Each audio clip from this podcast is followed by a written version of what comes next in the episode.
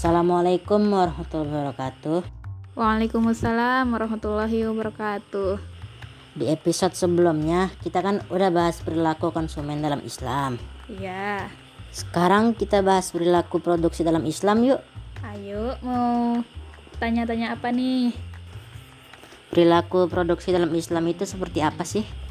Nah, seperti yang udah kita bahas sebelumnya di perilaku konsumen dalam Islam, Islam itu kan memandang memandang bahwa bumi dan segala isinya itu merupakan amanah dari Allah Subhanahu wa taala kepada uh, kita agar dipergunakan sebaik-baiknya untuk kesejahteraan bersama, untuk kemaslahatan lah. Nah, salah satu pemanfaatan yang diberikan kepada manusia adalah kegiatan ekonomi dan yang itu yang umumnya tuh untuk kegiatan ekonomi. Nah, kalau untuk yang lebih sempitnya adalah kegiatan produksi. Islam mengajarkan untuk memakai dasar yang benar agar mendapatkan keridoan dari Allah Subhanahu wa taala, Sang Maha Pencipta. Prinsip dasar ekonomi itu kan keyakinan kepada Allah sebagai Rob dari alam semesta. Nah, hal ini terdapat pada surat Al-Jasiyah ayat 33 yang artinya dan dia telah menundukkan untukmu apa yang langit dan apa yang bumi semu semuanya sebagai rahmat daripadanya. Sesungguhnya pada yang demikian itu benar-benar terdapat tanda-tanda kekuasaan Allah bagi kaum yang berfikir. Nah dari konsep ini bermakna bahwa ekonomi Islam itu berdiri atas kepercayaan bahwa Allah adalah satu-satunya pencipta, pemilik, dan pengendali alam raya yang dengan takdirnya itu menghidupkan dan mematikan serta mengendalikan alam dengan ketetapannya. Itu merupakan sunatullah. Dengan peran dan kepemilikan dari Allah, Rabb semesta alam, maka konsep produksi di ekonomi Islam tidak semata-mata bermotif untuk memaksimal memaksimalisasi keuntungan dunia, tetapi juga lebih penting untuk mencapai memaksimalisasi keuntungan akhirat. Islam pun sesungguhnya menerima motif-motif pola pikir konvensional. Cuma bedanya itu Islam lebih jauh menjelaskan tentang nilai-nilai moral di samping utilitas ekonomi. Bahkan juga sebelum itu Islam menjelaskan mengapa produksi itu harus dilakukan. Nah, menurut ajaran Islam itu manusia adalah khalifatullah atau wakil Allah di muka bumi dan berke berkewajiban untuk memakmurkan bumi dengan beribadah kepadanya. Dijelaskan dalam Quran Surat Al-An'am ayat 165, Allah berfirman yang artinya, dan dialah yang menjadikan kamu penguasa-penguasa di bumi, dan dia meninggikan sebahagian kamu atas sebahagian yang lainnya beberapa derajat untuk menguji tentang apa yang diberikannya kepadamu. Sesungguhnya Tuhanmu amat cepat siksaannya, dan sesungguhnya dia maha pengampun lagi maha penyayang. Pada prinsipnya, Islam juga lebih menekankan berproduksi demi untuk memenuhi kebutuhan orang banyak, bukan untuk memenuhi kebutuhan segelintir orang yang memiliki uang sehingga memiliki daya beli yang lebih baik. Karena itu, bagi Islam, produksi yang surplus dan berkembang baik secara kuantitatif maupun kualitatif tidak dengan sendirinya mengindikasi kesejahteraan bagi masyarakat Apalah artinya produk yang menggunung jika hanya bisa didistribusikan untuk segelintir orang yang memiliki uang banyak?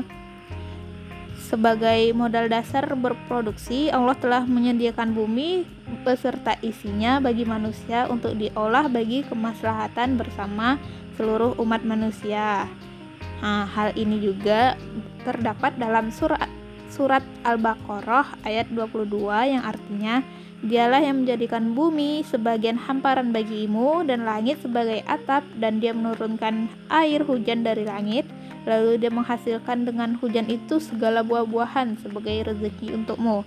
Karena itu janganlah kamu mengada-ngada sekutu-sekutu bagi Allah padahal kamu mengetahui. Dalam Islam, memproduksi sesuatu bukan untuk sekedar untuk dikonsumsi sendiri atau dijual ke pasar, Islam menekankan bahwa setiap kegiatan produksi harus mewujudkan fungsi sosial. sebagaimana disebutkan dalam Al-Qur'an surat Al-Hadid ayat 7 yang artinya Berimanlah kamu kepada Allah dan Rasulnya dan nafkahkanlah sebagian dari harta yang Allah telah menjadikan kamu menguasainya.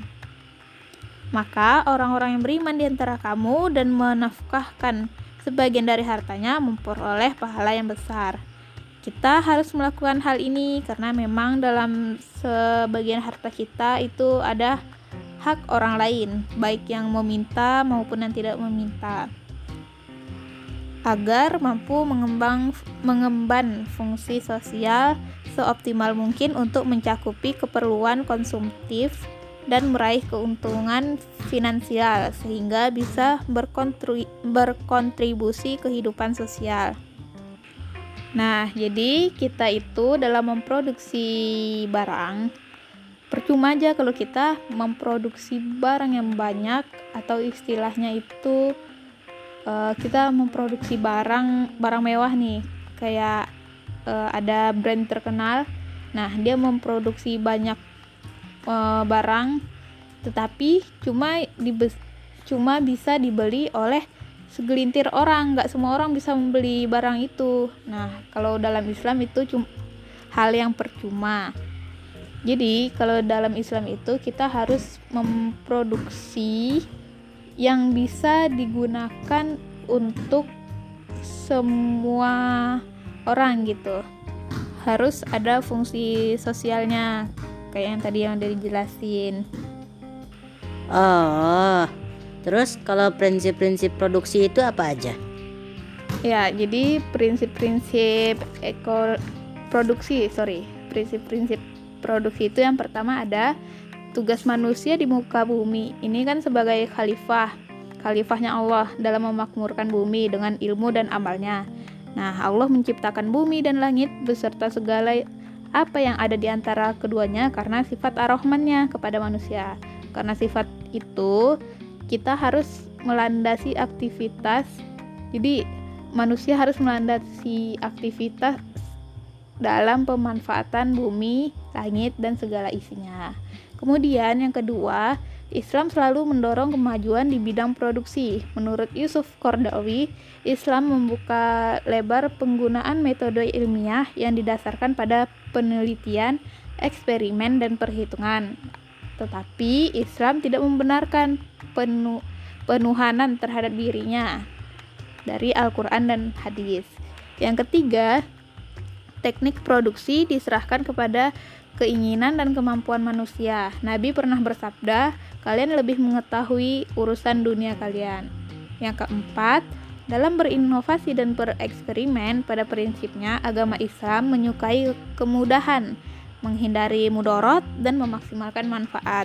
Dalam Islam tidak terdapat ajaran yang memerintahkan memberikan segala urusan berjalan dalam kesulitannya karena pasrah kepada keberuntungan atau kesialan karena berdalih dengan ketetapan dan ketentuan Allah atau karena tawakal kepadanya sebagaimana keyakinan yang terdapat di agama-agama selain Islam. Sesungguhnya Islam mengikari itu semua dan menyuruh bekerja dan berbuat, bersikap hati-hati, melaksanakan selama persyaratan Tawakal dan sabar adalah konsep penyerahan hasil kepada Allah sebagai pemilih hak yang menentukan segala sesuatu setelah segala usaha dan persyaratan dipenuhi dengan optimal. Kalau kaidah-kaidah dalam berproduksi apa saja? Nah, kalau untuk kaidah-kaidah dalam berproduksi sendiri itu yang pertama, memproduksi barang dan jasa yang halal pada setiap tahapan produksi. Kemudian yang kedua, mencegah kerusakan di muka bumi termasuk membatasi polusi, memelihara keserasian dan ketersediaan sumber daya alam. Yang ketiga, produksi dimaksudkan untuk memenuhi kebutuhan individu dan masyarakat serta mencapai kemakmuran. Kebutuhan yang harus dipenuhi harus berdasarkan prioritas yang ditetapkan agama yakni terkait kebutuhan untuk tegaknya akidah atau agama, terpeliharanya nyawa, akal dan keturunan atau kehormatan, serta untuk kemakmuran material. Produksi dalam Islam yang yang keempat, produksi dalam Islam tidak dapat dipisahkan dari tujuan kemandirian umat. Untuk itu, umat memiliki berbagai kemampuan, keahlian, dan perasaan yang memungkinkan terpenuhinya kebutuhan spiritual dan material.